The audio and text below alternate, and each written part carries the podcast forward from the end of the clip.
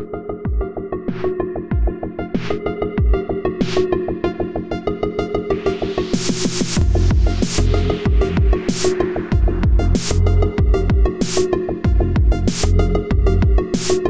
to the Exit Podcast. This is Dr. Bennett, joined here by Degree Studies. Degree Studies is an Exit member who roots out Russian disinformation online for the Biden administration.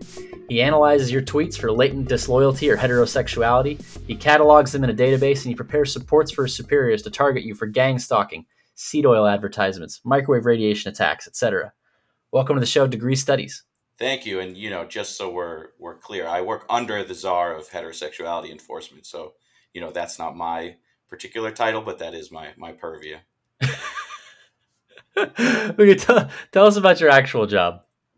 Yeah, so I think it's easiest to start with um, travels a little bit. Uh, after college, I was trying to get better at Arabic, so I spent some time in Lebanon and Syria. Um, and after I got back, I had like a okay network of both friends and knowledge of sort of the the players and stakeholders in the Syrian civil war. So did a bunch of things related to that, but ultimately, um, both for private institutions and institutions that ultimately worked with the government, I was doing sort of social media analysis of uh, jihadi content online.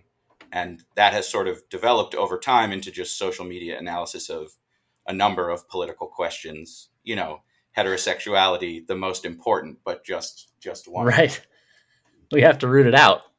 Yeah, yeah, exactly. Well, I'm happy to report, based on my, I mean, this is anecdotal, but my cursory review of the internet is that there's very little heterosexuality remaining.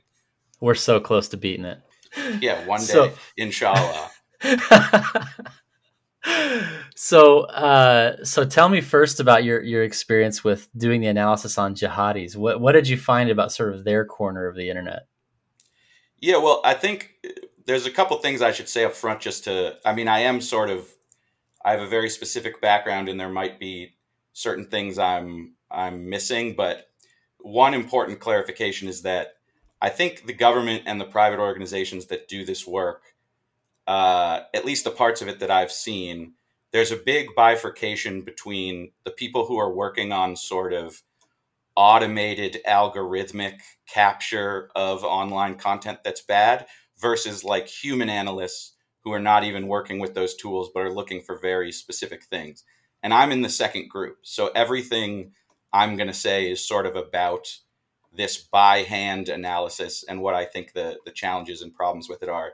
And you know, if there's someone listening who says like, you know, actually we have a Palantir terminal and we can totally tell when someone's, you know, in underwear in their mom's basement versus is a real terrorist. Like for all I know that that could be true, but you know, if that is true, then I don't know why I still get paid to do what I do. But um, there's lots of redundancy in government, so maybe I shouldn't look into that too hard. Uh, but yeah, so I, I think a big like meme in in Washington D.C. that I think is is very typical of so many things that have gone wrong is after ISIS emerged, there were a lot of people saying like, "Oh, the jihadists have beat us in the digital space. The jihadis have beat us in the digital space. We need to we need to up our game to be on par with them." And I think like this basic premise is just sort of like an understa- a misunderstanding of what asymmetric warfare is.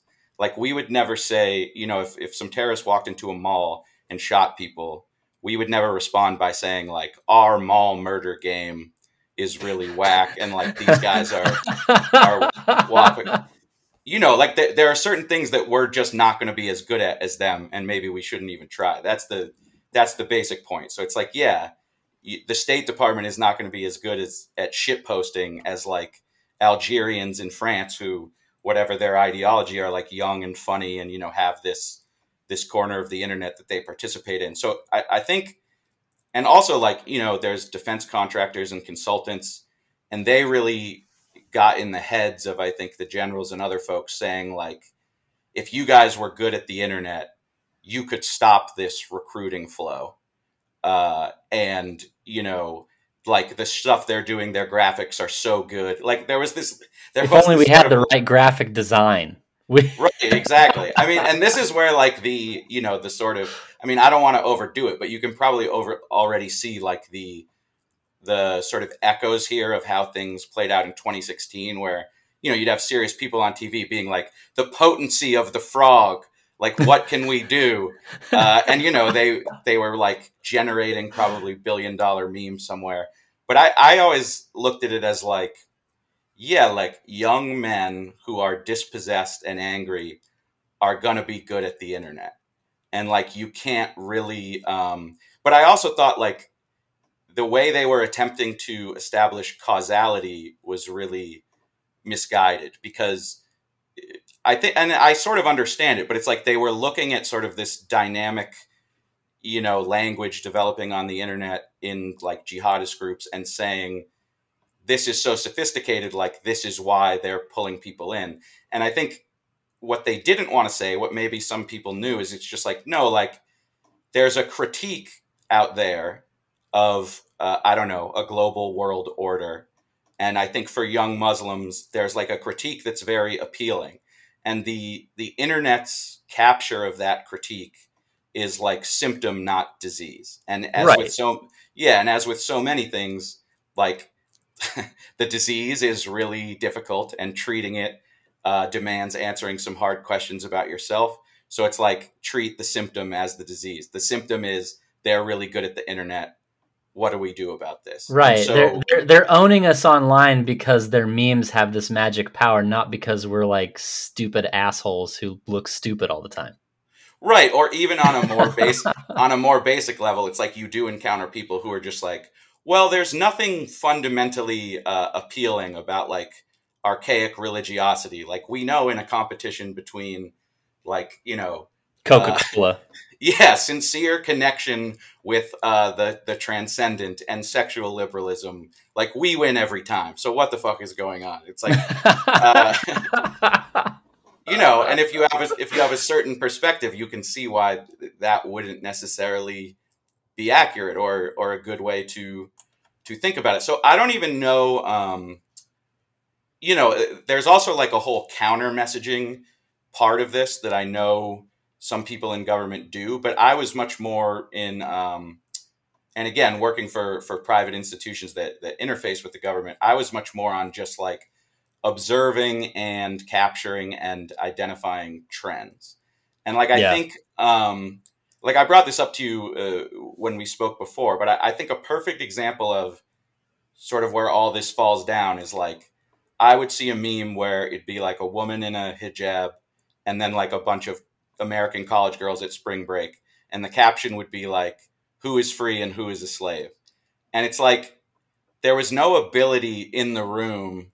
Like I always sort of just wanted to look around and be like, "Look, uh, I want to win against these people too." But like, this is true, right? Like, if, if, they, if they don't want their daughter or their sister, like if they prefer the left picture to the right picture, like I sort of. Uh, I doff my cap. Like I can't um which is to say like don't get in an ideological confrontation with some shit that's true. Like if, right, you know, right.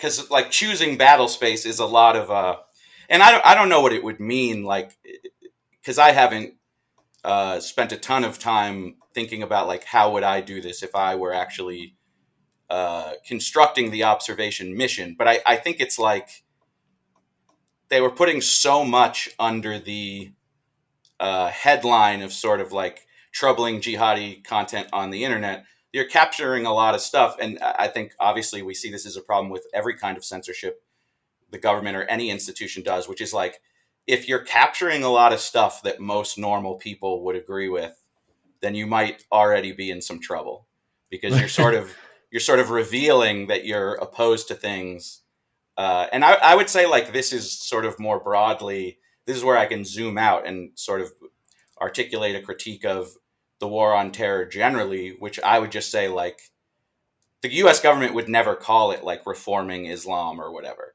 right. but I would say but like that's what they want, right? And this never should have been a confrontation with people's religious values. It should have been a confrontation with a form of tactics that used violence against civilians and like once you create yeah. a linkage between uh, certain sincerely held religious beliefs that are extremely broad in terms of who who considers them uh, you know like uh, in line with scripture like holy righteous once you're like throwing a lot of stuff in that bin i think you're just you're you're in trouble and and another thing we were talking about before is like the question of who posting these memes is a real terrorist who is a supporter uh, and who is just like trolling. I think that's actually a question that is not well suited to this environment because I think like again the nature of the young man on the internet is like he is boundary testing and the question of like is this man capable of of you know putting a pipe bomb somewhere or is he just a shit poster like because I'm a religious person and I believe in free will and I don't believe in fate it's like that's a question that's going to be answered in his heart and in his relationship with God that's not a question that can be answered by like an algorithmic analysis of the content of his tweets. So it's like, you know, shit poster today could be terrorist tomorrow and vice versa. And it's not going to be.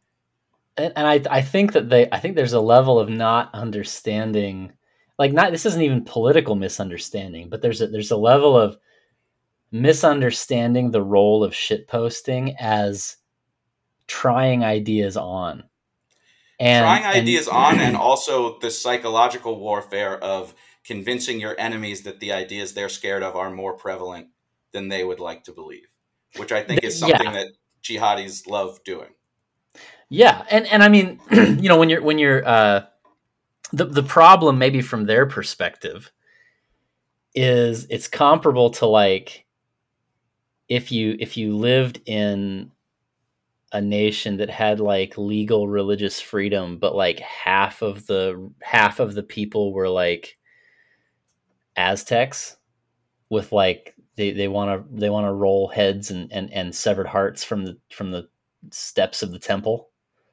um and like well i'm sorry you just don't get to have religious freedom then i guess and and and so like from their perspective like the whole suite of uh, traditional sexual ethics, traditional gender ethics, uh, even like even like tribalism and nationalism per se. It's like those are just sort of not acceptable in their in their cosmos, and uh, and and so like they're in a really tough situation because like yeah it is stupid to go to war with someone's fundamental identity when there's millions of them all around you but that's kind of their religion too Right. I, I think what you say is is interesting. This, this is where I'm going to get a little, um, I don't know, tin pot or whatever. But I think in some ways, part of why maybe Islam, radical Islam, was an appealing enemy uh, for the United States as the leader of sort of uh, a certain Western, you know, global cultural and political hegemony or empire or whatever you want to call it, is that in their case, all these ideas that we like to think of as archaic were like relined with what are in some sense pre-modern societies. Whereas like if you go to asia it's like there could be a very modern political institutions it's like what do these people care about? Well traditional gender roles and uh, nationalism. Oh does that come from god? No. Like they have a parliament. They just this is what they care about. So it's like that's sort of like a that would be a confrontation where you can't contrast what you want. Like I think the sort of global empire people would like to say, if you are modern in your political institutions and your technology, you will inevitably end up as untied to any sort of land or god as we have become. And there's lots of places on earth where that's not true. But in the Middle East, you can create this uh, this strong contrast where you're right. sort of like, you can, well, you can nail it all to the door of the mosque and like and like make sort of make that the enemy and it's really handy because like you can go after like there's a there's a certain uh there's that story of the the english uh raj officer who they told him like you can't stop us from burning our wives with sati the the hindu con, con, um, practice of burning wives you can't stop us from doing that because it's our it's our custom, our national custom. And he says, well, uh, in my national custom, we take people who burn their wives alive and we hang them and take all their property. So let's all act according to national custom. and I think there was a way of there was a way of turning Western chauvinism and Western sort of pride in our accomplishments against sort of fundamental moral principles, gender ethics, sexual ethics, uh, in the name of like, well, it's the problem is that those brown people have taken it too far. And so us and sort of maybe the harder line liberals were able to sort of align uh, and they were sort of able to deploy us and, and it, I mean, in a literal sense, deploy people like us uh, into the desert to go fight those people. uh, when yeah, when I, the, I, the daylight between the grunt on the ground from Alabama or Tennessee and the jihadi is just way smaller than they, we were led to believe.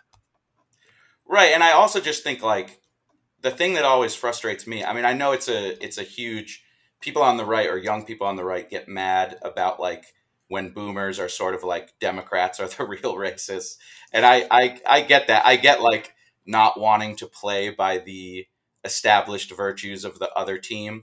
But I also think like I do I have been in many conversations where I'm like, no, I am the real like at Islam respecter because it's like here's what I would say to you know my uh, my Muslim comrades, and I I think that this is almost universally felt as a more respectful position where I'd say I do not think Islam is true, but uh, I have no desire to change the content of your religion. Whereas what's so messed up to me is like, no American official would ever say Islam isn't true. They would just attempt in all these ways to change the content of the religion.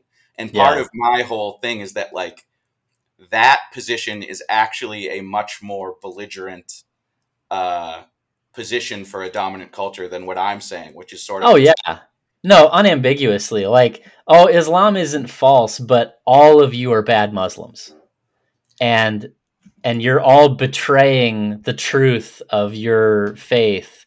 And and therefore, like you're not entitled to um it like it's not it's not an exercise of religious freedom for you to believe those things because those aren't really what your faith teaches. You're just using that to be what you know whatever. Right. And I could, I am not going to, but I could go on a rant about mainline Protestants here where, you know, their definition of religiosity is uh, innovation. And so, of course, it makes sense to them to be like, yeah, to be the real Muslim, you, uh, you just do like, you know, Thomas Jefferson Islam. But, you know, we love our, we love our mainline Protestant brothers and we won't go into that. Oh boy.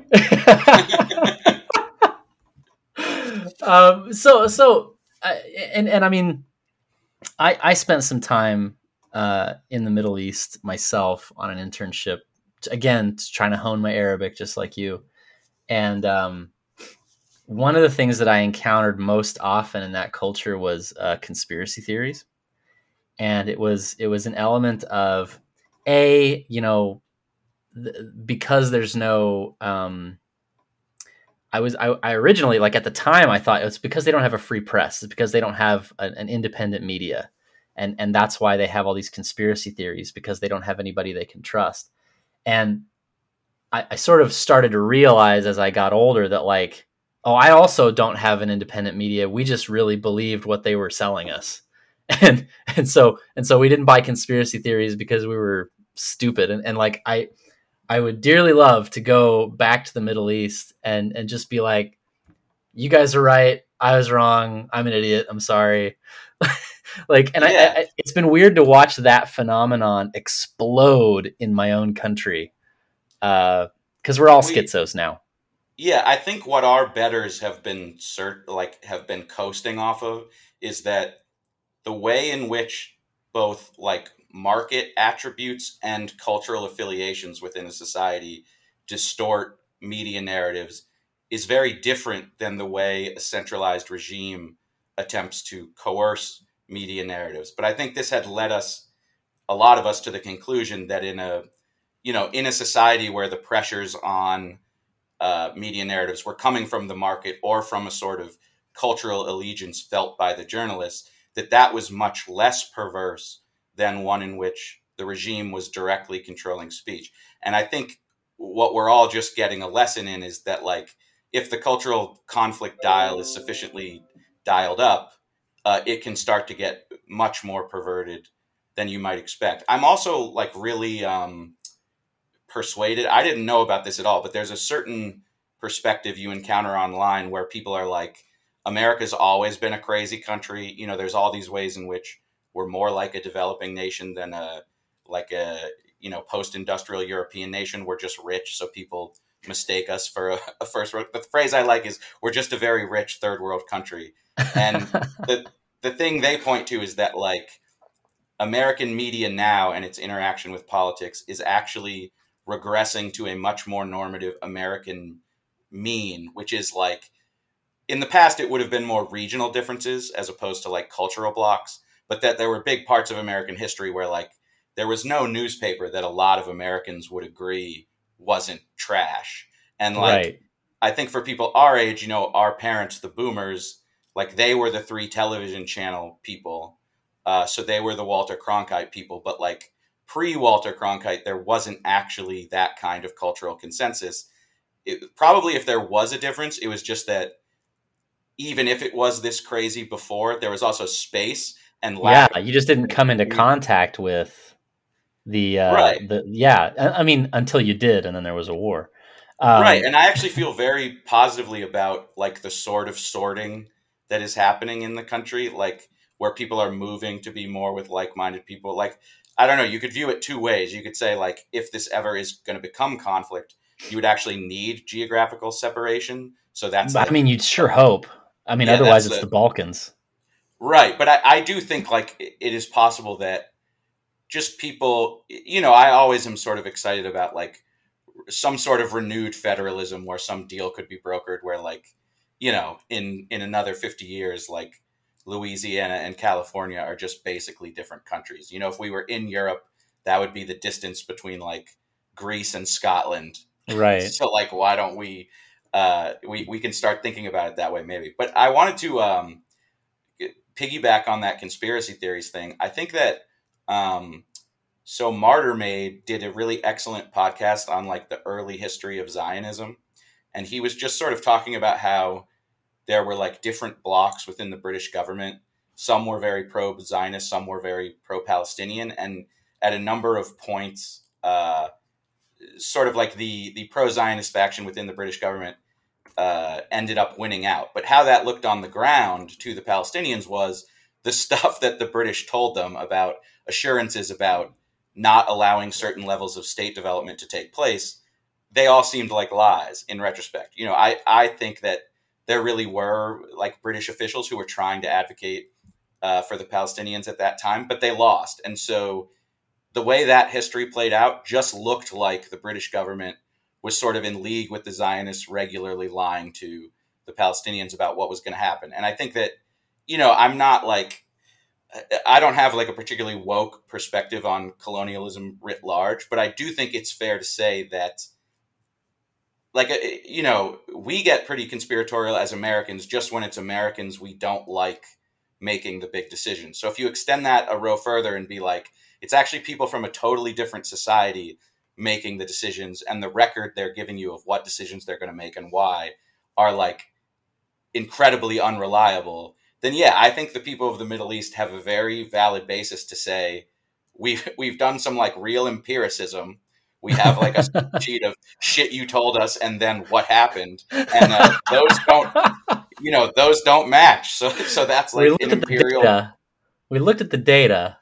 yeah, exactly. I think I think the numbers support their conspiratorial worldview, and no, you know absolutely. we can we can see like, and to be clear, I don't know what happened, but it's like you know I lived in Lebanon for a while. I have Lebanese friends.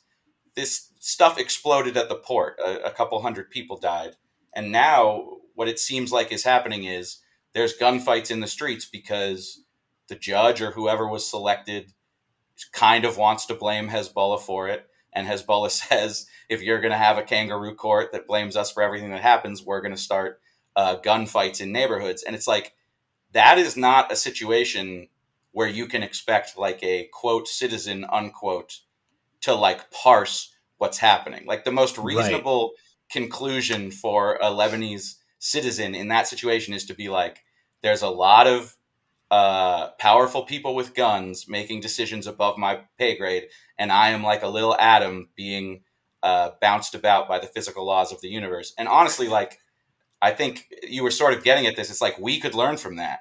There's Yeah. this weird there's this weird thing in democratic societies where it's like all we talk about all the time is what we want and like how the expression of our desires will be meted out in the political process. And it's like, yeah, that happens like once a century. It's it's much more accurate to be like to totally separate you and your family's desires for the society you live in from the reality of the society you live in. And I think Americans are like particularly brain broken in that regard, where it's just like, well, a lot of us don't want this thing to happen, so surely it won't happen.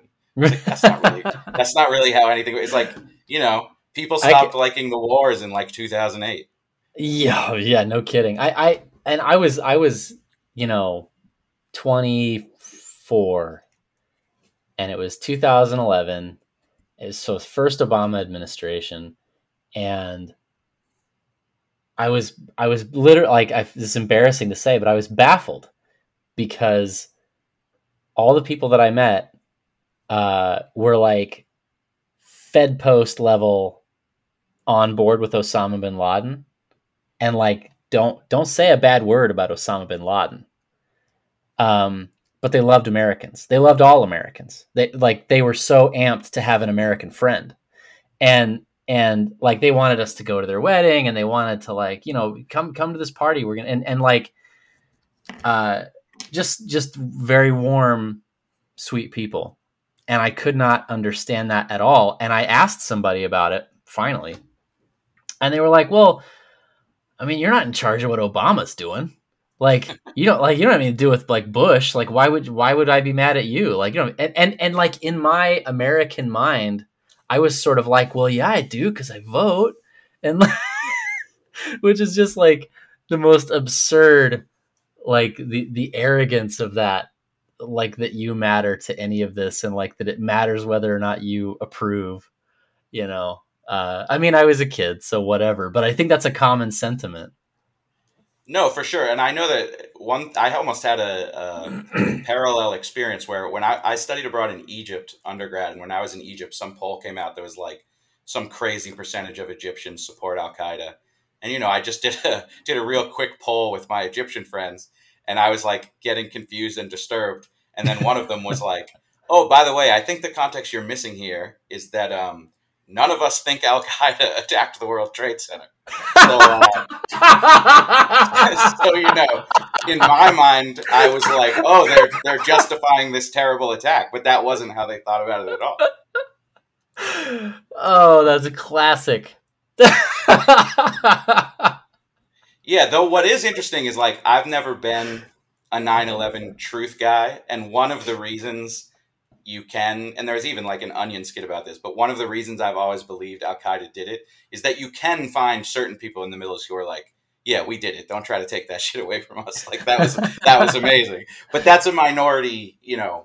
That right. that I encountered much more um, when I was looking at like social media stuff uh, from like Syria and Iraq, uh, sort of, uh, you know, terrorist groups that they would that it it seemed clear that like the rank and file of jihadist militias they believed. Uh, but They you know, there, there, yeah, there could be a flip side of that, which is like, well, yeah, just accepting it at a certain point becomes like a good recruiting tactic. But yeah, there was, I think, like Middle Eastern normies, at least back in 2008, 2009, there was a lot of skepticism that Al Qaeda had anything to do with that. And Yeah, and there's a difference. Yeah, there's definitely a difference between um, the hard edge and like the, the the bros that you met on your internship for sure. sure, yeah. Um, and and I mean, you know, um, you you find a similar phenomenon uh, in, in on the right, which is um, it didn't happen, but it should have kind of uh, mentality. and uh, I, I suspect that uh, I suspect that that is also there's there's a level of people who are like we definitely did it. There's a level of people who are like we didn't do it, but it would have been cool. And there's a level of people who are like we didn't do it at all. Right. Well, this is this is also, I think, sort of what we're, or I, in my clumsy way, I'm trying to talk about is that like staking out a position that is your petition position all the time is not actually how human beings work. You know, like if I imagine my Arab friends, they might like maybe a news story comes on Al Jazeera and is about like uh, Abu Ghraib or something terrible we did droning a wedding. It's like for the next 48 hours, that person is like, you know what? Maybe maybe Al Qaeda did 9/11, and I hope they did. And then yeah. maybe their media diet changes a little. They're feeling different. They interact with a Westerner, and they're like, oh, I don't know, maybe that media. It, like we all have conspiratorial versions of ourselves, and when we're presented with evidence that encourages that subpersonality to come forward, we can indulge that. But like it, it actually, and that's sort of where this like social media stuff gets all messed up, is because like the internet encourages you to let that voice take the wheel. And, right. Uh, but that, but that doesn't necessarily tell us how, is are. that your perspective as you go about your life. Um, and you know for some people it clearly is and for some people it definitely isn't but i don't know you know in in a couple of years of looking at people's crazy utterances I have not found a way to just from the text, you know, decode what kind of uh, what kind of person they are IRL. Um, yeah. So tell me a little bit about. It can't have looked the way that it looks now when you started. The the political changes um, and and the things that people are looking at have changed so dramatically in the last five years, even in the last year. Um, can you describe your view of that from sort of inside the belly of the beast?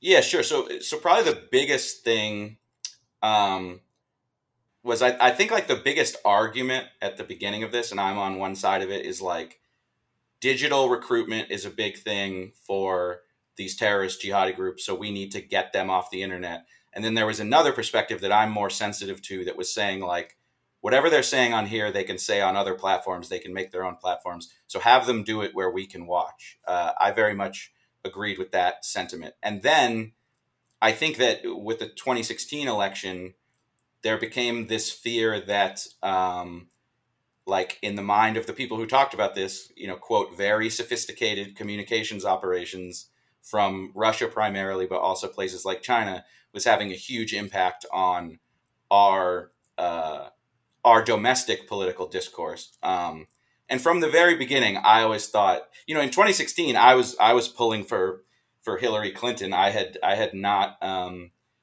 faced down the implications of a lot of my own political conclusions. I think I was just sort of going with the flow. Didn't think Trump could win. Hadn't given him a lot of thought. And you know, still now I'm I'm closer to just never voting again than uh, supporting some some figure I'm familiar with. But at that time, even as a person who was uh, like a DC normie in so many ways, I did know like, okay, everything they're saying the Russians and Chinese are doing are actual disputes that exist here, and like because so much of the problem was like an inability of uh, sort of beltway people to conjure a perspective a let's say i'm going to use the word legitimate not in the sense of like an intellectual defense of Trump, but that like you could summon a coherent critique of American society where voting for Trump made sense. For me, uh, weirdly, like having liberal education, being taught about you know moral relativism and uh, you know maybe all these crazy people around the world we just don't understand them. With that tool set, it was very easy for me to be like, yeah, this is totally sincere. Like there's reasons people could believe this, but there was a huge emotional need to say no our countrymen couldn't be doing this. There must be like a uh, you know there must be a, a, warehouse somewhere in siberia where everybody's like posting racist comments uh, under like a, a, brilliant obama tweet.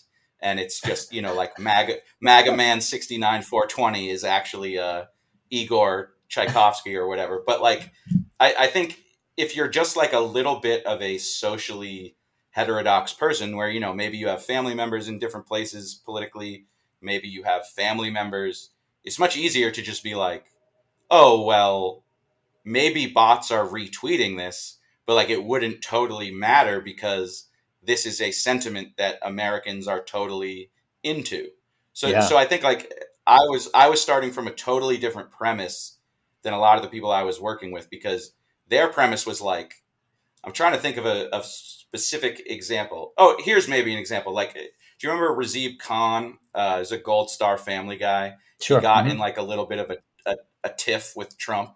Um, and Trump said like some some mean things about him. And look, I'm I'm like enough of a still like a enough of a a bug man and like a typical patriot to be like, yeah, I don't really want people uh, insulting uh, a Gold Star family, but I also don't really want Gold Star families at political conventions. But let's leave that aside for the moment and just say that um, there were a lot of people around me being like, you know, when the when the Razib Khan criticism didn't seem to there weren't that many people on the right outside of say like Lincoln Project or like McCain people. I mean, Lincoln Project didn't exist then, but that type of that type of guy, yeah, yeah. There weren't that many people like seemingly in Trump's base. There was not a huge disgust with him saying those comments, and like to me, that was just like, yeah, well, like the politics of the street is not like the politics of television. Like people, you know, and again, maybe this is time in the Middle East. I don't know, but it's like people's uh, ability to sort of excuse someone that they think is their champion and not excuse someone they think doesn't.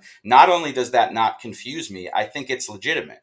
Yeah. But like there there were other people being like, this is so out of bounds for what America is that like surely there must be hidden hands um, you know, saying that they're okay with this when in fact like Americans would never do that. And you know, that's just a very like velvet handed, gilded view of of what politics is, of what democracy is like. Like it's it's I don't know what other word to use, but it's infantile. Everybody everybody that I've talked to about this who has had that critique, like how could you possibly justify X, Y, and Z?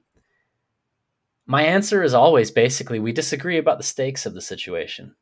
Sure. We we disagree about we disagree about what we're up against, and um, you know, if it was a guy um, if it was a guy with a gun, you know, holding off a mob out outside your house, you know, and and then someone said, "Well, but he actually um, is like is like mean to his dog," you know, I I hate people who are mean to their dogs.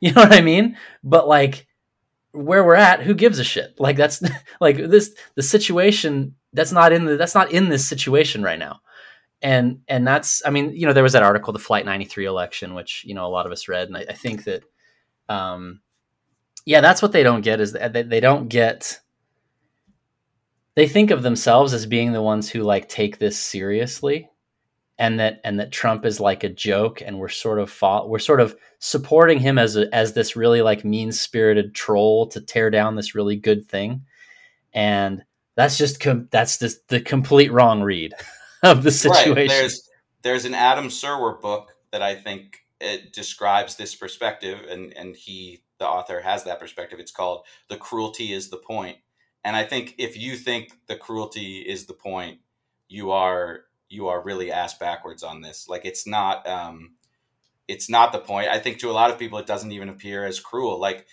one thing I've always felt. I mean, I I totally agree with your comment about stakes. Um, like I, I certainly don't view people as rational. Like I have a more, um, a more like, like I, I sort of think, I don't know, like religiosity or spirituality or something is so uh, present in all things humans do that I, I'm not going to say people are rational, but I do think that when people do something that I consider out of what I would expect them to do, I immediately try to reassess my understanding of the situation. Right. Not, Update your model.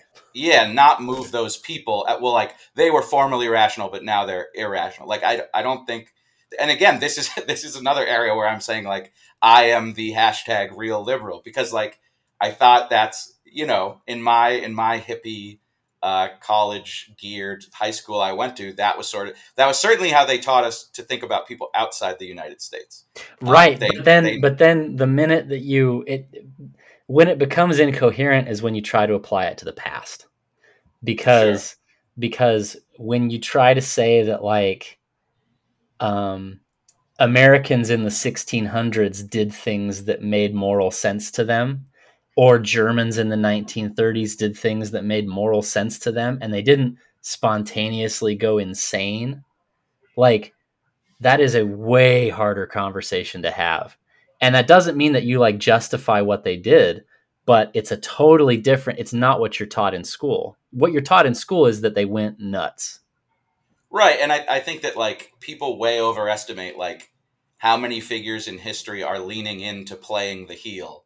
Like I think it's virtually none. But when you see sort of like Western renderings of a lot of historical conflicts, there's always these figures like in eh, not that Django is supposed to be like a serious treatment of of history, but the Leonardo DiCaprio slave owner character in that, it's like the perspective they project onto him is that like he knows slave owning is bad and he loves it. Like he's he's in league with the devil. He likes that it's bad. And it's like, yeah, I don't think there is a much more complex, maybe equally objectionable, like sort of patrimonial perspective. It's like you don't have to read a lot of you know primary sources to know that that's that's a little bit different than the attitude that existed. But I, I think it's well, and we're doing just, the same thing. We're doing the exact same thing with you know, uh, mom putting her kid in a dress for for social media clout. We're like, she knows she's the devil. She knows that she's monstrous,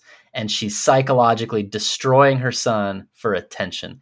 And she and she's gonna, you know, she's gonna pull the cheap heat, you know, on that because it's fun for her. And that, nope, that's not the case. right, and, and I, I would say, like, I think one one area in which I have some trouble uh, operating in this space or vibing with people is like, uh, I know a lot of people who believe things that I think are really destructive, who I really love, and who I'm not ready to cast out as people that we can't make a country with. And like, I'm yeah. not saying that I'm in the right, that I know that my more, um, you know, dovish attitude is, but in other words, like, I know people, not the decision you just laid out exactly with the dress, but it's like I know people where I think they're making the exact wrong decision, but I'm also confident they think they're doing the best thing for their child. They are not, in fact, being cynical or being, uh, you know, saying like, I don't care about this kid. I have this other, and, and like that's much more, you know, this is this is probably cringe, but it's like the the Solzhenitsyn thing is like you can think about the world as good and bad people, or you can think uh, that good and evil cross every human heart. And I think yeah. all scripture, Islamic, Mormon, Catholic, uh, because the religions of the world are in some sense wise, they all go with the across the human heart model because the identifying the bad people model is the model of you know infinite conflict and genocide and the uh, crossing the human heart model is sort of the model of personal growth and accountability. And that is yeah. why, at any point in history, it is the least popular model for how to uh, consider morality.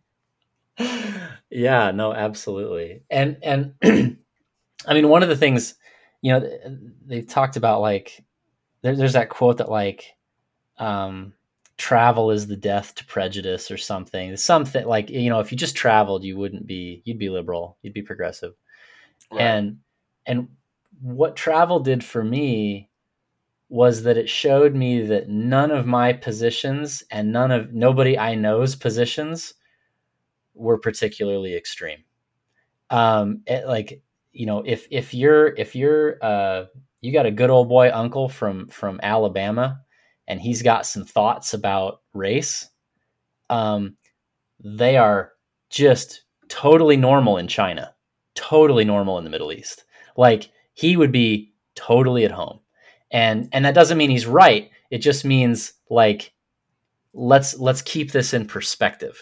you know. Right. And there's there's a total cope that says that racism is not uh, a sort of endemic and timeless quality of human beings, but is in fact an article of colonialism.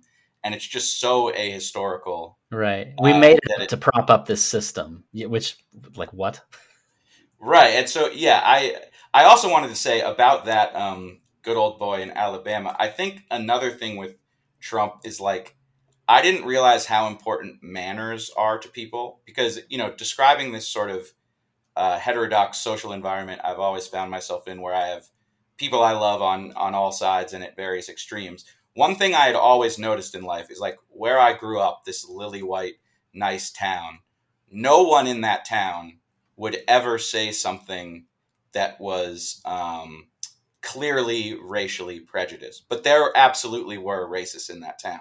And sure. then I know other people who just like they are characteristically incapable of talking about race in a respectful way, but they have they have nothing but love in their heart. And I, I think like part of the whole Trump thing is like I think the upper classes really conflate manners and morality. Yes. Where they're like, if you're going to use certain language, uh, if you're going to talk about people in a certain way, like that actually means like the content of your heart is worse. And I've just never found that to be true in my own life. And probably that was made even more extreme traveling because like and you were sort of talking about this too. It's like you meet people who have the most wild and seemingly destructive ideologies who are like more hospitable and family oriented and more disciplined about their religious practice than like any American you've ever met.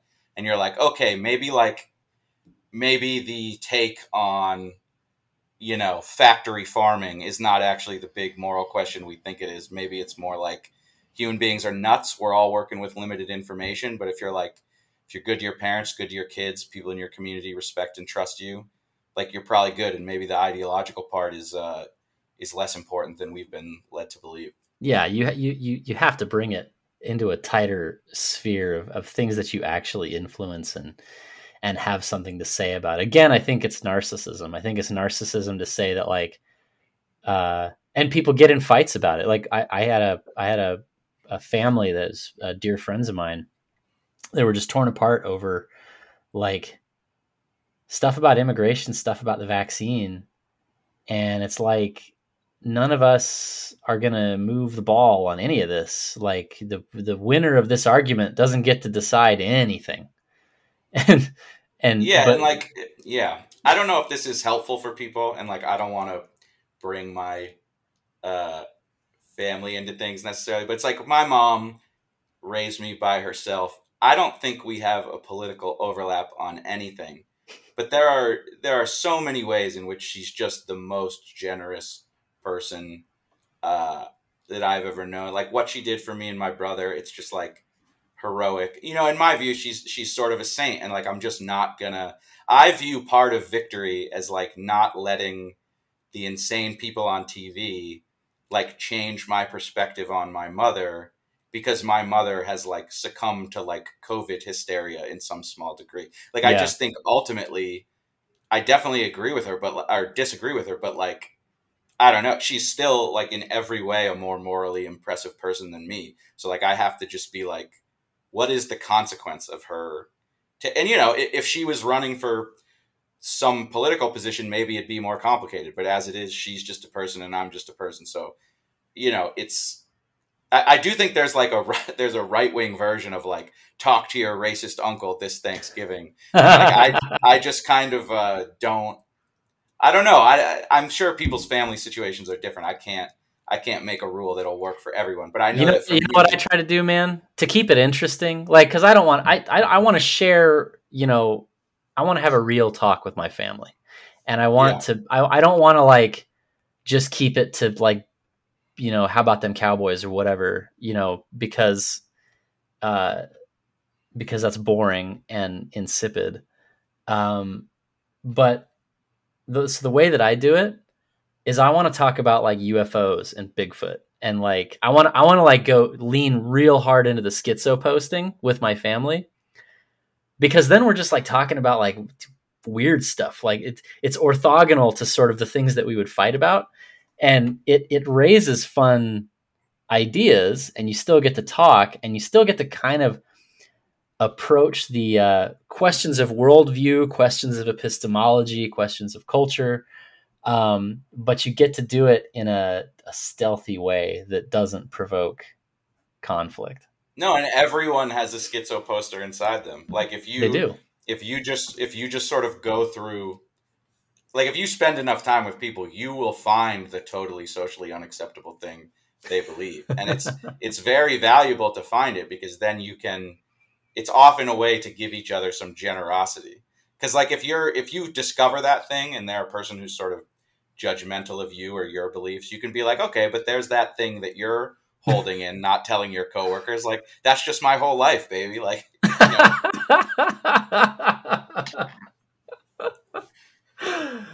oh man. So so uh, going back to this question of of narcissism, there's a there's a belief on right wing Twitter that our shit posts are very important to the regime, that we are sort of public enemy number one in their eyes.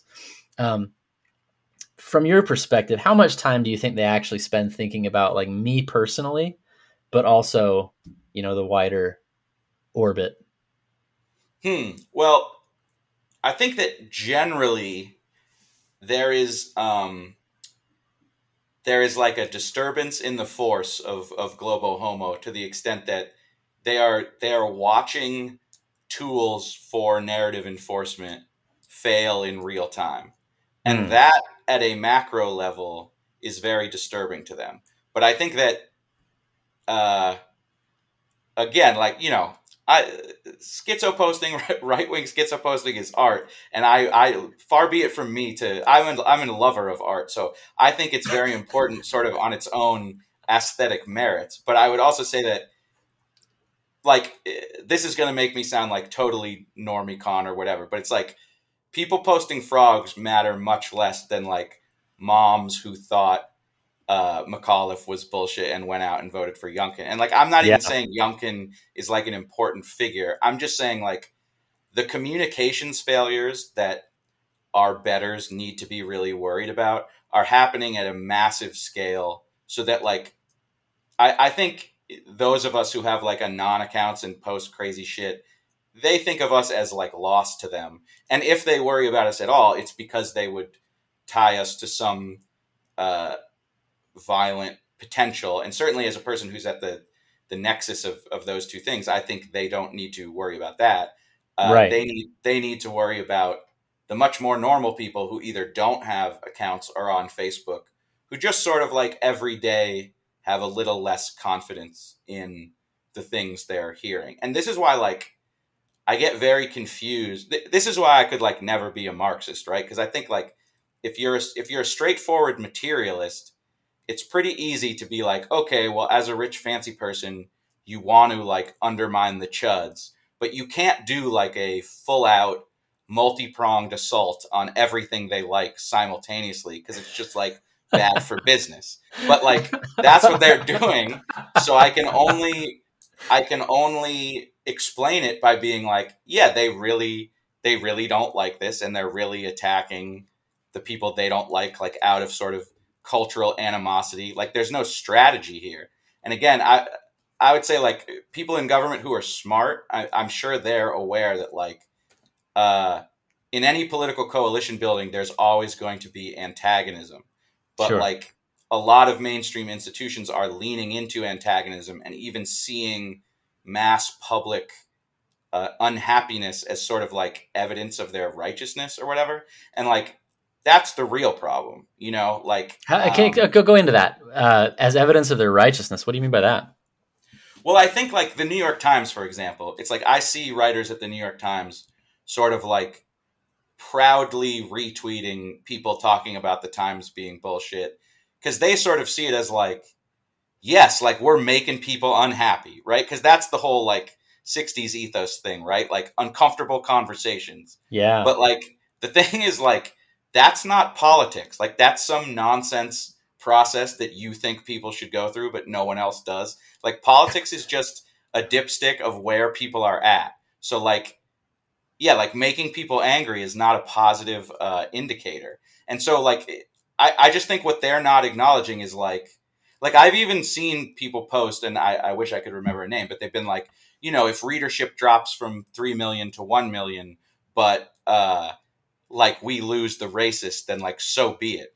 But it's like right. okay, the the other way to say that is you used to be a uh, a narrative setter for for lots and lots of people, and now you're a narrative setter for far fewer people. And I think ultimately, like that is that is the the real concern. And I think they would like to link sort of um, liars on Twitter and on. It's the same thing with the with the Russia thing, right? It's like they want someone to blame for mass unhappiness besides their own failed worldview and policies. And so right. if that's if that's Russian bots that are fooling the people, that's a good answer. Or if it's uh, you know Pepe posters spreading disinformation, that's a good answer too. It's like anything to distract from uh, just all their ideas being pretty unpopular. So yeah. like, but so I don't have a clear view. Like, but then if someone asked me like, but does it help? You know,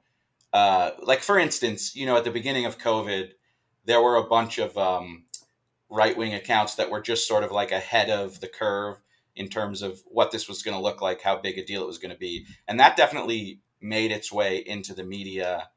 Uh, and like that would be an instance where like clearly not only did crazy accounts have an influence, but they sort of were ultimately vindicated. But yeah. But I would just say like again as a you know as a lover of art and a believer in God, like do it for the love of the game. Like don't don't think that uh because like part of what's you know people talk about the nudge now, and it's like I think part of what is so uh grotesque and inhuman about our contemporary culture is like the amount of communication that has been rendered wholly strategic.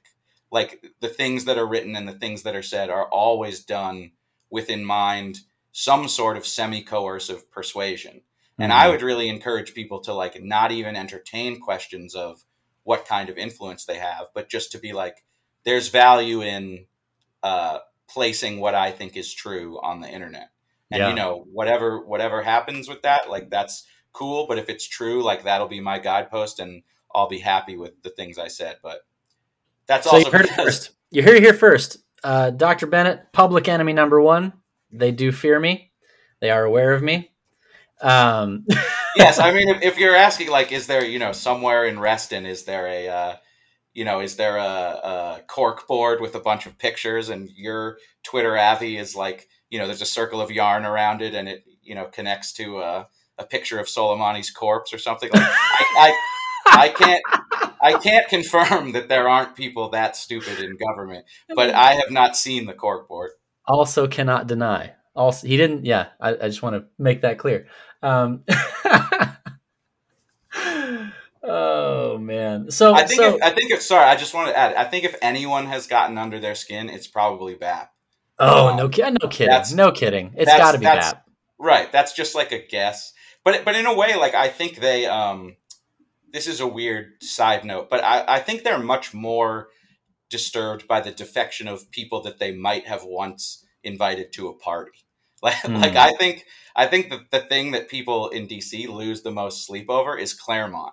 And you know, like probably from our perspective, Claremont's like still towing a lot of uh, pretty respectable lines, you know, in terms of like fealty to the Constitution and not bailing on liberalism or you know all of these things. Like, so that so from my perspective, they're like pretty unradical, and I, I'd say that in a good way. I like them, but I think like people really hate that an institution they might have once called respectable is sort of uh, amplifying people like BAP or you know talking to Yarvin or whatever. And I, I well, think that's, that's, a funny story because I actually was just published in Claremont.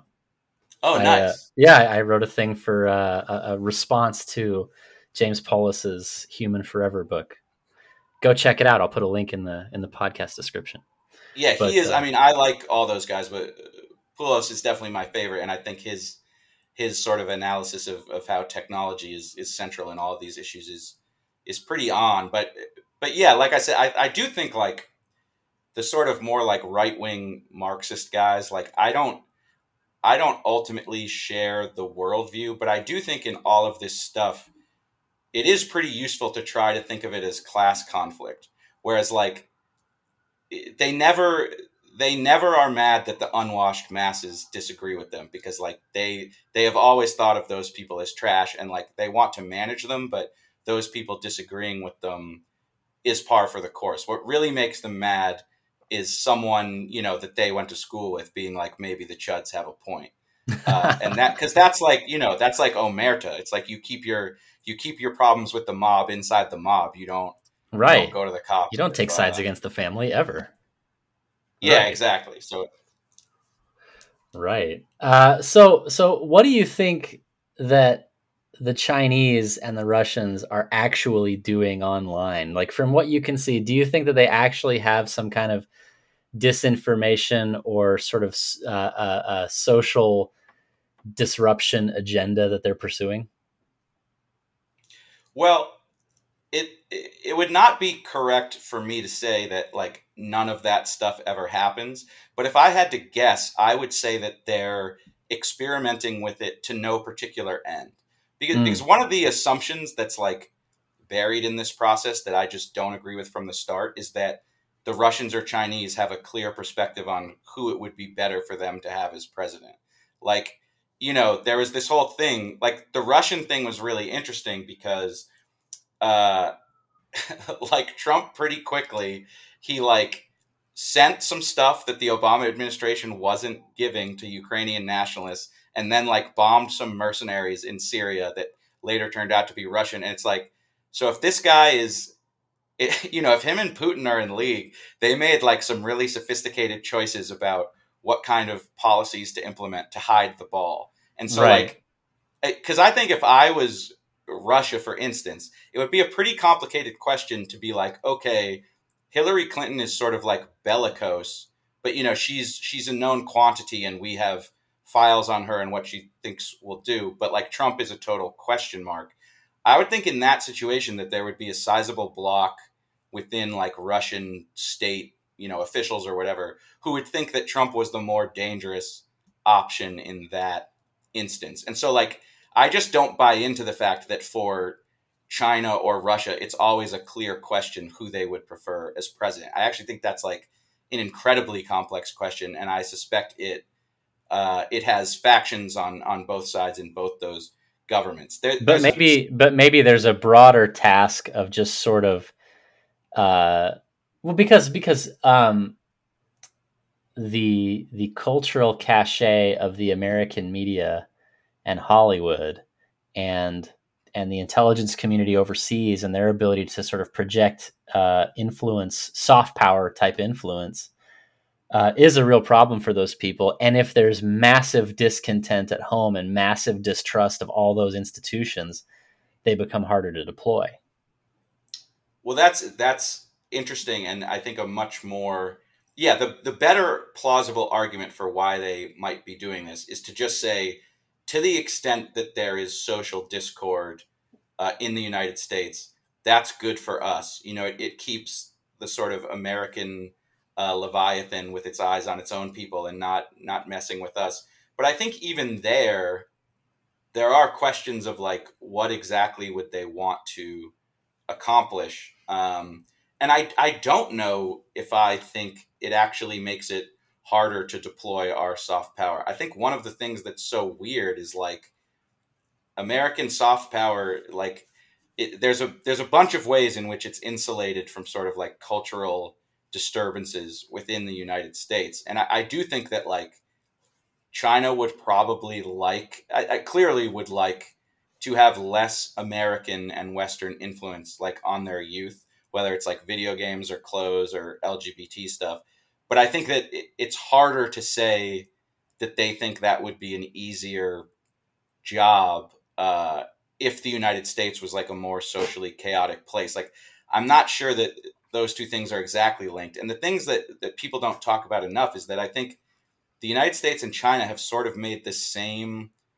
I don't know if it's fair to call it an error, but like one of the reasons I'm sort of like a non uh, non hysterical about US China conflict, but I'm also not particularly impressed by the things Xi has done to try and protect Chinese culture. Is that like both these governments made a deal with the devil about global production and commerce and like the technological changes that that brings about and requires. So like it's all well and good for for Xi to yell about uh, LGBT brainwashing and like make a law, but like China is not the same kind of authoritarian country as uh, Syria. You know, there's over a billion people. Their ability to impact the daily decisions of you know millions of youths who have basically you get a VPN and you you have a non-firewalled internet. Though apparently they're they're getting better at that. But it's like I I, I get sort of frustrated sometimes when I see right wing or uh, sort of like American dissidents being like, look, they're doing all the stuff that we're too brave not to do it. It's like, what do you really mean? It's like, yes, they they disappear some billionaires, and then they still have tech and real estate oligarchs who are screwing over their people. It's it's like, look, I don't begrudge them their effort uh, to rein some of these things in, but I would say that our governance and their governance represent two models that is sort of failing to stem the influence of technology and global culture. And like yeah. Maybe there is something to say for a government that's willing to be more directly coercive and confrontational with those forces. But I wouldn't say that Xi is succeeding.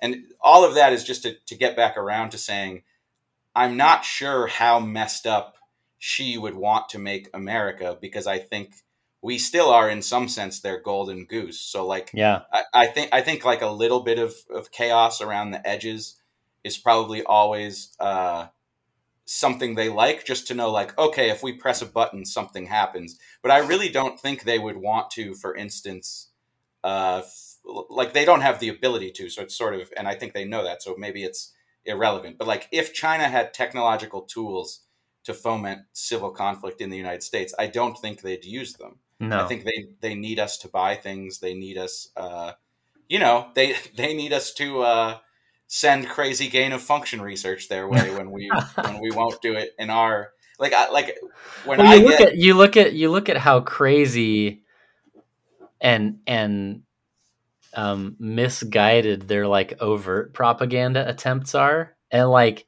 like uh, I don't know if you follow Chen Weihua. He's the he's like a no. he's like a People's Daily bureau chief and he tweets in English. And like his attempts to like own the US are so like clumsy. And like and he like as far as I know he's like the best they got. He's like their top guy. And and I, I look at sort of the quality of like what they're doing above board and I'm like unless they're running like some kind of like deep cover op I don't believe that like the dudes in the basements, you know, who are creating the misinformation are like way more informed and have their fingers on the pulse of like American popular culture in a way that they can like imperceptibly, you know, screw it up. Yeah, I, and I think just on some of these things, you have to go. I mean, maybe my inclination is always to be suspicious of our government first, but it's like someone actually needs to explain to me in an intelligent way, like why Russia would prefer uh, 30% of American boomers to be vaccine skeptic instead of 20%. like what's what's in that for them? I mean again, like maybe they're pushing around the edges to see what kind of effect they could have, but again, talking about those whole conceptions of good and evil, I think Democrats have really adopted this view that like Russia in particular would just fuck shit up in America because like they're in league with the devil and they yeah. like watching the world burn. And that's just not my impression of how Russia makes decisions or its. And so, like, you know, so I'm just much more open to the idea that, like, if there was weird stories spreading, let's say, about stuff happening in, you know, there's so much weird stuff that went on with uh, Crimea and like the news around that. And I would be but I uh, the, the complicating factor there is that I think our own news covering that conflict is also fake. But right, if right. if someone wanted to say to me like Russian influence in Western ideas about what's happening in Ukraine were actually like fairly effectively manipulated, I'd be like, okay, I get the interest. They actually have like the ability to capture narratives on the ground and disseminate them in sophisticated ways like maybe that happened. And it's a but, small enough it's a small enough narrative ecosystem that they could potentially budget. And like you're saying, there's so much more in control of the facts on the ground there. So yeah, right. I mean that, that, you can see why they would and why they'd want to. But yeah, this sort of like uh, great great game type uh it, it's it's very silly. And I wanted to go back to um to to BAP and the vaccine stuff. Um and and frankly, uh, people who would go to parties with DC people. Um, I can still remember a conversation that I had. I can't remember when my business school locked down, but it was fairly late into the process, and I was sitting with my friends, and so we were like a couple of weeks in to COVID being a domestic thing. And I was telling them like what I was hearing from what I was hearing from right wing bodybuilder Twitter, and I was like, look, I'm I'm pretty sure it's from the it's pretty sure it's from gain of function research. I'm pretty sure that it's that it's man made because the bats don't come; they're not native to that region, and the wet market was like a block away from the Wuhan Institute. And uh, you know I'm I'm pretty sure that this is all man made and, and and like talking about like the vindication and the power that creates like there was there was five guys in there who were you know respectable people. And I know that every one of them remembers that conversation. Um, right. and and and so like uh, you know they want so much for it not to be an own goal. They want so much to believe that like someone is poisoning the American people against the against their righteous like truth. And it's like no, you're just bullshitting all the time and and people are noticing. and like, you know, th- there's no conspiracy, it's just noticing. And and uh, man, it's and it's reaching yeah, I, higher and higher up the chain. I do think that like you know, I don't want to have a naive perspective on the past, but I do think like to the extent that uh, the United States had some novel things to say, or like when the United States was most compliant with its own stated vision of governance, I think what was genius about it was it was like, well, don't coerce people, actually reflect what they want, and don't fight with reality, like reflect reality. And that's actually making your job as governance incredibly easier because then you can just you can start with like a manageable scenario. But like we are very clearly down a road where yeah, they want to fight with reality all the time. And that's that's really weird for me because studying political science and stuff, like the whole thing they said is like a primary factor of instability in these regimes is like they continue to insist on propagating implausible claims. And I think I I think there was a time in the United States where, at least within my lifetime, where like, yes, there were always liars. Yes, there was always um, yes, there was always propaganda, but there were more people calling balls and strikes, and there were more media people willing to back off when the balls and strikes got called against them. I think what they're doing now that's very bad from their perspective is just like refusing to you know there's there's like um people that I thought were smart, that I thought had like analytical firepower, who will just sort of, you know, who work at big institutions, who will just be sort of like, yeah, just going to say it again. Like Russia collusion was never a hoax. If you actually read the Mueller report, like it's all real. And uh, I don't know why you've all moved on. It's like, I feel like that block in the past, like would have been silenced or something. Or maybe it's just none of us had Twitter accounts, but it's like, there's so many people who just persist antagonistically in their unreality. It's like, and that's a losing hand for them. I mean, I'm gonna be real with you. I think it's because we have Twitter accounts. I, I yeah, no, I, I, I, again, it's like I think it's I think it's because, um, I think it's because they have no, um, they have no psychic vocabulary for getting called out in a public way that they can't suppress because the, I mean, it used to be that if someone had something to say they didn't like, they just didn't give them a mic. Simple.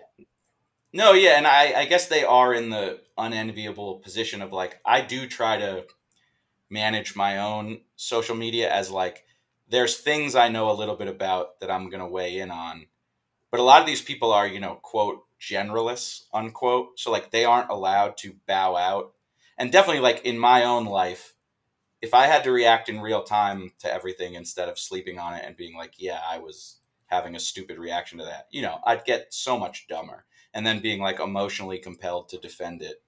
Uh, yeah, so it's like, because I think this is another weird, like, part of the American ideology that nobody talks about is there's just an underlying assumption that technological progress is good and that if it's messing with us, that's like our failure to work out how but if you just said like there might be things we come up with that are just bad and can't be managed, like they're just bad for us. This is like a thought that Americans like can't hear. Like yeah. I, I kind of feel this way about the pornography conversation. It's like if you talk to most people on earth and say like pornography is bad, they'll just be like, yeah, obviously. But um, Americans are so Americans really feel like I, I think what we were taught is that our lack of resistance to the future is part of what made us great, and so we don't want to be uh, limited in the way we think other societies are limited, like closed off, afraid. But it's like there's just gonna be bad things. Like you don't you don't have to um, you don't have to always find a way that it can be okay. Um, that was yeah, that was actually the topic of the Claremont piece. Was was it was about cybernetic institutions and how um, these things that historically were tools that we use to conquer nature have become sort of a component of nature. And because we're so used to having nature under wraps, I use the I use the analogy of like a tiger in the jungle when you're like naked and you have like a sharp stick. Um, because like we're so used to thinking of like tigers in the jungle and floods and plagues and all that as as as things that maybe not plagues anymore, but but as things that we have more or less under control. And so, like, yeah, it's a problem, but it's not like an existential problem, a terrifying problem. And and cybernetics, I think, is the return of nature as a scary, like quasi-religious terror, um, something that we can't control and can't understand and can just can just squash you, you know, without without even noticing or caring. And uh, and I think that that's what we're up against with with pornography. I frankly I think it's everything every consumer product that can be made addictive is being made addictive. Yeah, and again, to go back to scripture, I, I think if you read scripture, it's very clear that, or scripture indicates to me that it will be harder to remain human over time. That uh, that it's almost like a conception of religious history is almost the reverse of Whig history, where it's like you know, I feel like from the Bible's perspective, in the year 500, it was maybe a little bit easy to be an okay human being who emphasized the right things, but that uh, lots of passages suggest that as time goes on, human beings are going to have to fight harder and harder uh, to retain what is important about being human. And I think Americans often have the opposite instinct, like that this yeah. stuff will is almost always a good. And I this is probably like really stupid, but I always think like one example I like to use with people just because it's totally unobjectionable is like when GPS came out and I was in college, I'd drive around my hometown and literally as the GPS told me where to go, I was like, there was a map of my hometown in my head that was being erased because it, it had been like reinforced and like it's a stupid example, but like knowledge of the layout of my hometown is something that was like somehow spiritually important to me that like being able to like draw that or conjure it in my mind made me feel more connected to the place, whatever. And and so I would always ask people, especially people who worked on technology, like, is there a version of GPS that could actually make me closer to my geography? Like it uses mnemonics or something else uh, to like reinforce my human understanding of the layout as opposed to diminishing it. And like everybody's always just like, oh, people wouldn't buy it. And so yeah. it's like maybe maybe that's as simple as it because you do always like encounter these people who are you you know there's people who don't watch uh, nonsense politics on YouTube. They watch like jujitsu videos and like practice. Like there there are individuals who are using technology to increase their human capacity rather than diminish it. But definitely like without just the average human in like the American marketplace without you know instruction from a family member or some other institution like they're not going to know to do that because that's not the you know i don't know if this is some version of like cthulhu always swims left but it's like the cthulhu that is technology always swims towards diminishing human capacity. Well i mean if you think about it if you think about if you think about uh, tools as um, machine extensions of the body and as your tools become able to reach farther and farther outside your natural human reach like the system that is you using the machine becomes more and more machine and less and less you. And so now you're this tiny human um, neuron in the middle of this vast organism that's drawing that's drawing resources and information from literally all over the planet and into the and into space.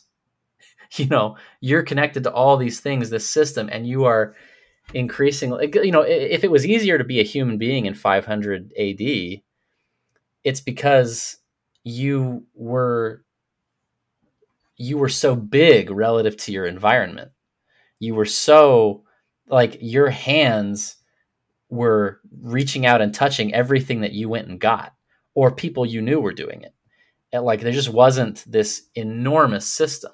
And now it's you're literally um it, you know it's it's like the the sci-fi story where the cyborg has like a little tiny piece of brain tissue still in it and everything else is robots.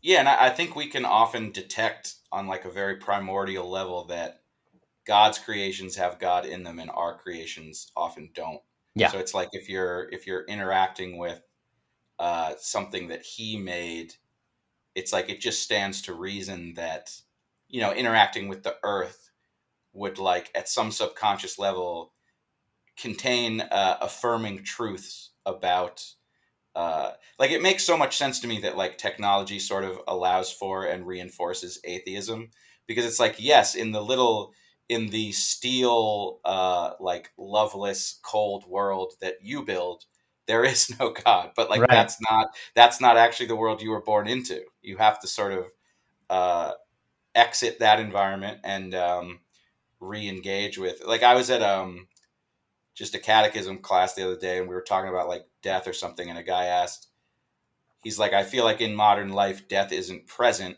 and as a catholic you're supposed to think about death and how to die. And and he's like how do i keep that at the front of mind? And i was like just go into nature.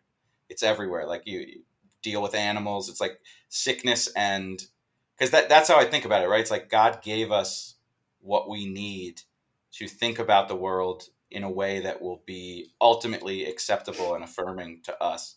But when we when we spend all of our time in our own creations, it's like, oh, like watching eight seasons of Friends this se- you know this weekend didn't prepare me to like confront my own mortality. It's like, yeah, why would it?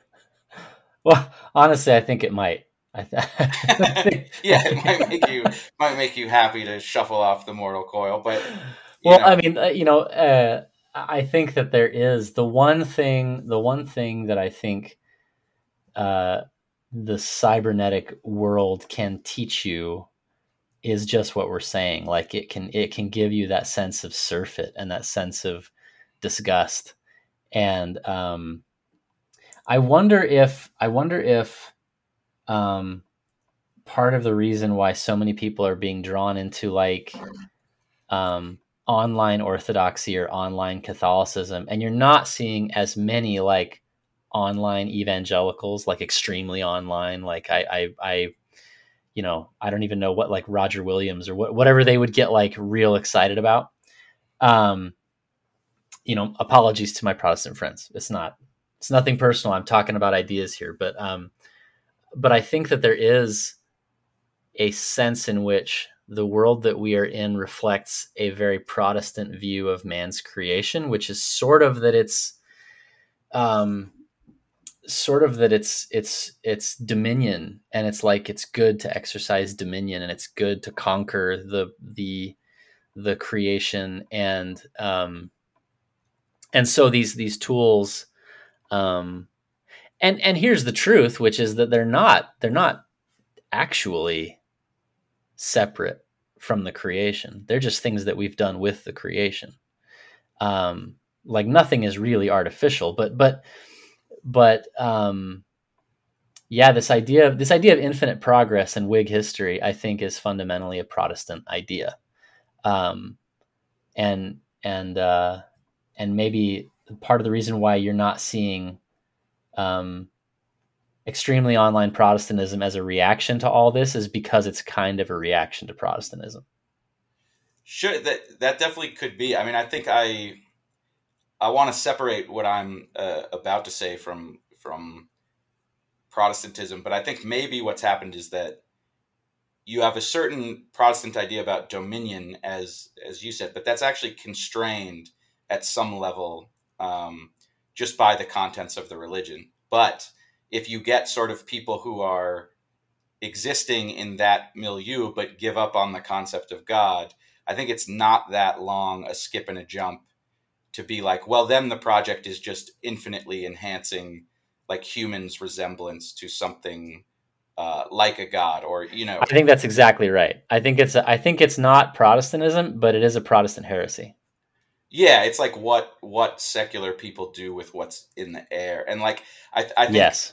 one way in which I've always felt a little un-American or like a little just out of place with with certain attitudes that are that are very prevalent with both secular and religious people is like I am always comforted by being like, you know, if this if this the universe is a movie, like I'm not Al Pacino, God is Al Pacino. I'm like a guy who gets shot in the first frame or whatever. Like, you know, I'm I'm a bit player. So like it's not actually it's not like I build a big tower that's like almost as glorious as God and that's how I love God. Like no, I I'm more I more am constantly reminded of like my finitude and weakness in contrast with God, and like that's okay as long as you're trying to do right and you know avoid sin and temptation and everything. And so it's not. Um, I've always had a hard time understanding like the sort of and again I would I would say like I think Scripture um,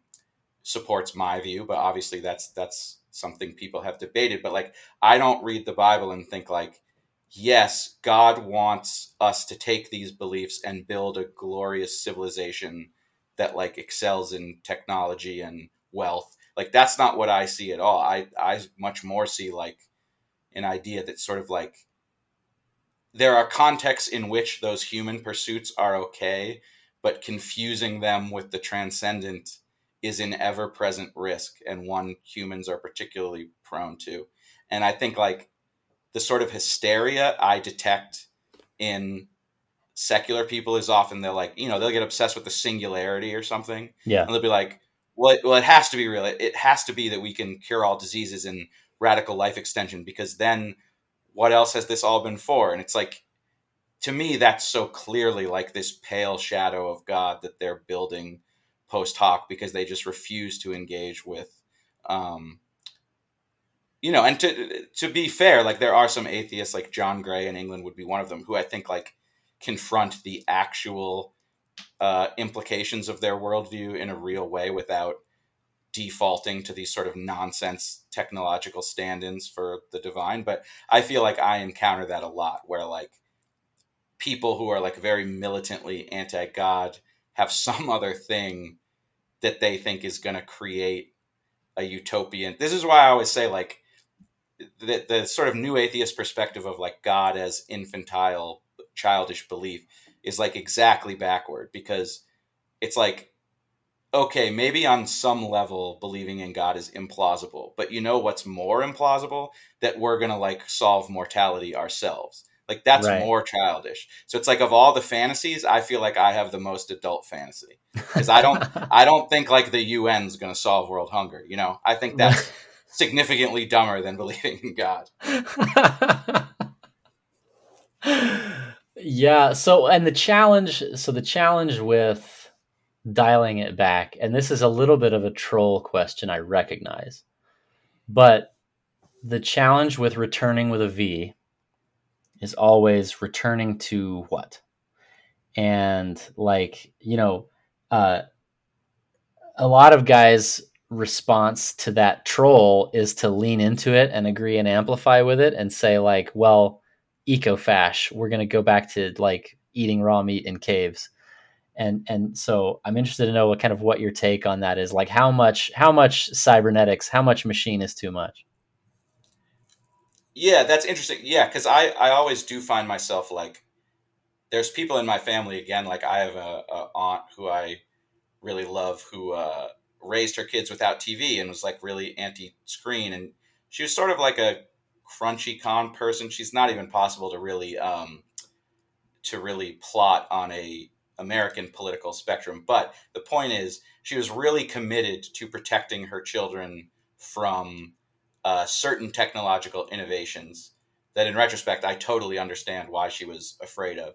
And it's sort of interesting because I think ultimately her children are like very interesting people and benefited from the type of life she built for them, but all of them, as soon as they left the house, adopted normative technological practices. Yeah. Um, so, in other words, it's like she went to this great effort, and then, even having done that, having sort of executed this uh, very difficult task, it sort of dropped back to the American mean as soon as she, you know, took her foot off the pedal or, or just the kids moved out or whatever. So I, I still am sort of like struggling with how I feel about that. You know, the other thing that's weird here is that like I almost think you know, maybe this isn't true anymore, but the very liberal high school that I went to still was at that time really engaged in uh, giving people the tools for critical thinking. So, like, I'm yeah. sure a lot of my favorite teachers would be horrified at the political conclusions I've come to, but like, it's their fault, kind of. You know, they told me to read Homer or whatever. So, like, what did they think was going to happen? But, um, you know, it's like, what I mean to say is like, I have a harder time being like, oh, I need to homeschool because I know that I was in this incredibly liberal environment. And in some ways, that's, at least with my story, that's directly tied to the aspects of it I've ended up rejecting. But, if, but of course, I'm, I'm also not saying that that's a reliable path. You know, all this stuff is contingent and weird. And I, I certainly don't begrudge anybody who um, wants to homeschool or something like that. I, I do think it's, what's clear is one of the difficulties about living in a modern society is just that the amount you have to compromise just to participate just goes up and up. Uh, yeah. I think that's that's mostly driven by technology, but maybe reinforced by um, you know certain attitudes that are that are prevailing in the in the upper echelons of society. And I think that the question of like how important is it to be interacting with and participating with the main community in our society versus taking control over the values that are expressed in my day-to-day life i mean that is the question and i don't i don't have the answer to that. I, I will say with the whole like return with a v thing i will just say that like i am such a product of modernity in my habits and behaviors that for me, like it's very obvious to me that like you know, to any of my great grandfathers, like I am and will remain probably like, you know, way too buggish, unmasculine, don't know how to fix shit in my house. But yeah. it's like my goal is not to uh, become something they would recognize as a man. It's just to reach greater balance. And and so like you know, I I think and in some ways it's like because of our weird political moment, I think in some ways, like just trying to be responsible can be characterized as reactionary. But like, yeah, the, the things I'm trying to do, whether it's about like physical strength or taking up responsibility, I think it is possible to justify them on entirely non reactionary grounds if one wants to. Like, you know, I don't know if I think it is part of the cultural conflict is why people like saying, yes, I'm lifting blocks of wood because people did that in 1200. And I think they were right about everything and we're wrong about everything. Right. And again, like I support that as a, uh, as, as art. A, yeah, as a fun mode of communication that has several secondary effects that, uh, I enjoy. But I, I think if I'm just being honest about my own approach, it's like, you know, there are other modern people who have just always done the things I'm now trying to do, and they don't think of themselves as like trying to return to the caves. Frankly, they were just more responsible, better put together people than me. And for me, yeah. it's it's helpful to engage with these corners of the internet in pursuing a more balanced and healthy life. But like, yeah, even if you even if you don't have a coherent ideal in mind or like a utopian like you know 1380 that was when people had it really figured out that was the sweet spot i think even if you don't have that um just as a as a matter of orientation to say like i'm not going to participate in everything that the society's doing i'm i'm going to look backwards and I'm going to try to identify things that are better. I'm going to be in communion with history. Um, is is hugely valuable, and and and yeah, definitely gets you um, branded as reactionary because I mean, you know, it is, I mean, literally reactionary. You're sort of um, you're you're looking to the past to to a to a golden age, or or, or at least uh, at least the case you're making is that is that this world is not monotonically better on every domain on every axis than historical arrangements. Um, no, and I think even within a liberal Whig history framework, it is only in the past 20 years that people would, not in these words, but implicitly make the argument that the past has nothing to teach us. No right. historical liberal or progressive ever thought that.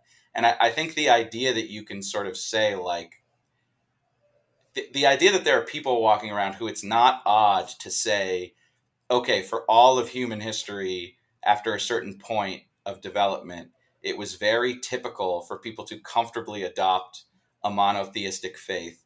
And now suddenly that feels extremely uncomfortable to me. And rather than think that that suggests there might be something wrong with my environment, I'm going to conclude that we are the first smart people to have ever existed. Like, that's nonsense. Then, like, right. no one smart from history would have respected it as an attitude or so like eh, like I don't know exactly why we've ended up there, but it's like yeah, I think there's a judicious way to say this, which is like I am going to weigh the opinions and practices of people in the past as maybe like slightly diminished due to lack of knowledge when compared with contemporary people. But there's also more of the past. So, yeah. you know, in some sense it might even out. But the idea that it's like only a people alive now know anything about anything, I don't get that at all. Well, and I think what you're seeing right now is uh, pre-modern people lived in a very crude map that had sea monsters and dragons in the margins and and goblins in the woods and fairies and um, you can argue that that's because they knew less than we know. Um, but I think that what's happening now is we are realizing that all of the again the cybernetic infrastructure that we were using to uh, draw conclusions about what's in the woods and what's on the edge of the map uh, turn out not to be as flawlessly reliable as we thought they were and and and i think i think progressives are viewing that as a crisis because they're saying people don't trust science. They don't trust, they're out of touch with reality. They're starting to believe in spooks and conspiracy theories and, and they're going off the rails. Um, but I, I mean, my, my take on that basically is that no, the, the, the, the mon- monolithic vision of, of, of reality that we all agreed on was an illusion. It was fake and it was because there was a couple people in charge of the megaphones and now we're realizing that we've always lived in kind of the dark forest and there's always been the sea monsters on the edge of the map and that's like it's better to know that than not to know that right and again i, I think there's sort of like a, a class element here where it's like for most people in most periods of history the the metaphor is going to be more useful and i would say here useful is a synonym for true than the stark material description. And I, I, think one of the things that's been discredited is there's sort of this idea of like, if we start looking at people in real terms and not as like, say, spooky enemy barbarians stand in for monsters in the forest, like violence will go away. You know, I think after World War II, people thought like, oh, these massive conflagrations were sort of reliant upon the ghosts created by nationalism and religion. But now we've dispensed with all that and like we'll only fight over like real things. It's like, well, no. I mean, you know, like terrorism is both real and a specter that haunts your dreams. It is both, and it may motivate you to uh, blow up a wedding, and like you will have to talk to God about that and account for it uh, when you go meet Him. And like if you think that you know getting a bunch of intelligence reports that tell you like statistical likelihoods of of who's in that car you're about to blow up that that's totally different from some like viking who's uh, thinking his enemies are like subhuman I, I think those are very similar experiences i know people yes. don't want uh, they don't like the idea that history is sort of like consistent in that way. But again, to me, it's it's comforting because you just sort of you contextualize your own weakness and fallibility in in the context of all these these great and brave people who came before who also made errors. But I would also say with with the other return thing, the the discourse that I get very frustrated with is, you know, some guy will be posting about how he wants to change his life with reference to the past, and someone will be like, "Oh, you know, like if if you got in a time machine, like those people would think you're a bitch," and like to me, that's a much less interesting question than like, okay, but like, did his BMI go down? It's it's you know, it's like it's like inspiration is inspiration. I don't think you actually have to indulge in the idea of like I'm gonna live a life where if I had to meet Genghis Khan, he would agree like we're equals on the field of battle. Like I don't actually I don't actually think I don't actually think any of these raw egg posters believe that. I think they right. they have found practical reasons to use this as a source of inspiration. And also like it pisses off some of the right people. So like whatever, yeah. lean into it. But yeah, I I think my measure of the behaviors would be like, you know, is it improving your health? Is it improving your relationships? And you know, draw inspiration from wherever you want. Is only in such a stupid and defensive political moment that we would object to people finding inspiration, you know, from wherever. Yeah, I um I wrote that that uh, article about addiction and how everything is becoming addictive and and um and my my mother-in-law lives with us and she threw out all the junk food in the house and um and I was like, yeah, it's it's it's a lot easier to lose weight when you're picturing like a grabbler. You're picturing like an enemy who's trying to poison you rather than just sort of I make bad decisions and the enemy is me.